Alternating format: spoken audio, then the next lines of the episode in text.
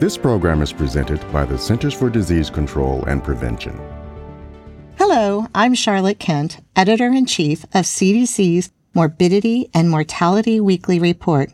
Thanks for joining me for MMWR's weekly briefing for the week of September 19th, 2022. In this week's episode, I'll discuss findings from four MMWR reports, ranging on topics from monkeypox in a young infant to the use of recommended healthcare measures to prevent sickle cell anemia complications in children. I'll also discuss two new reports that shed light on norovirus outbreaks and reporting. The first report describes monkeypox in a young infant. As of September 19th, 27 confirmed cases of monkeypox in pediatric patients younger than 16 have been reported in the United States during the 2022 outbreak clinical presentations of monkeypox in children is similar to adults, although children might be at greater risk for severe disease. In August 2022, the Florida Department of Health was notified of a suspected case of monkeypox in an infant younger than two months. The infant was initially seen in a Florida emergency department with a raised red rash on the arms, legs, and torso. Two days later, the rash had progressed to other parts of the body, including the eyelid, face, and soles of the feet. The infant was admitted to the hospital, tested positive for monkeypox, and was treated with oral tecovirimat and intravenous vaccinia immune globulin. The infant tolerated the treatments well, remained stable throughout admission, and fully recovered.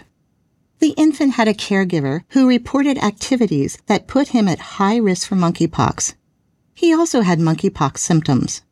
The public health investigation suggests the infant was exposed through routine household and caregiving activities, including sharing bed linens and being held.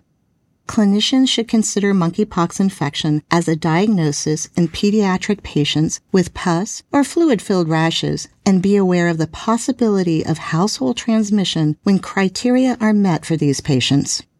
The second report looks at the use of recommended healthcare measures to prevent sickle cell anemia complications in children and teens. Sickle cell anemia is associated with serious complications and reduced life expectancy. Nine in 10 cases occur among Black or African American people. Thus, racism and existing healthcare disparities compound barriers to care for people with sickle cell anemia. Among children and teens with sickle cell anemia, transcranial Doppler ultrasound screening identifies elevated risk for stroke, while hydroxyurea therapy can reduce the occurrence of several life-threatening complications. Since 2014, both have been recommended by the National Heart, Lung, and Blood Institute to prevent or reduce complications in these children and teens. Although there has been modest increases in both ultrasound screening and hydroxyurea use since the recommendations were issued, fewer than half of children and teens with sickle cell anemia receive these potentially life-saving interventions. Preventing complications from sickle cell anemia requires strategies to reduce racism and healthcare disparities. Healthcare providers should implement quality care strategies and partner with patients, families, and community-based organizations to address barriers to care. The last two reports look at norovirus outbreaks. The first looks at an outbreak that occurred among rafters and backpackers in Grand Canyon National Park. And the second focuses on national data on norovirus outbreaks. Norovirus outbreaks are common across the country. Norovirus spreads easily especially when people have close contact and less access to hand washing, such as while backpacking or rafting. The largest known outbreak in the Grand Canyon National Park backcountry occurred among at least 200 rafters and backpackers from April through June 2022. In May, CDC was notified about a rising number of backcountry visitors to the Grand Canyon experiencing symptoms of a stomach illness. Reported symptoms included vomiting, diarrhea, and nausea. Evidence suggests that norovirus was the cause of illness. Strong partnerships with river outfitters, national park staff, and local public health officials enabled early and rapid implementation of outbreak control measures. Prevention and control of future norovirus outbreaks should include symptom screening before the trip starts, water disinfection, strict compliance with hygiene and sanitation protocols, including washing hands with soap and water, rapid illness reporting, and prompt separation of people who are ill from people who are not.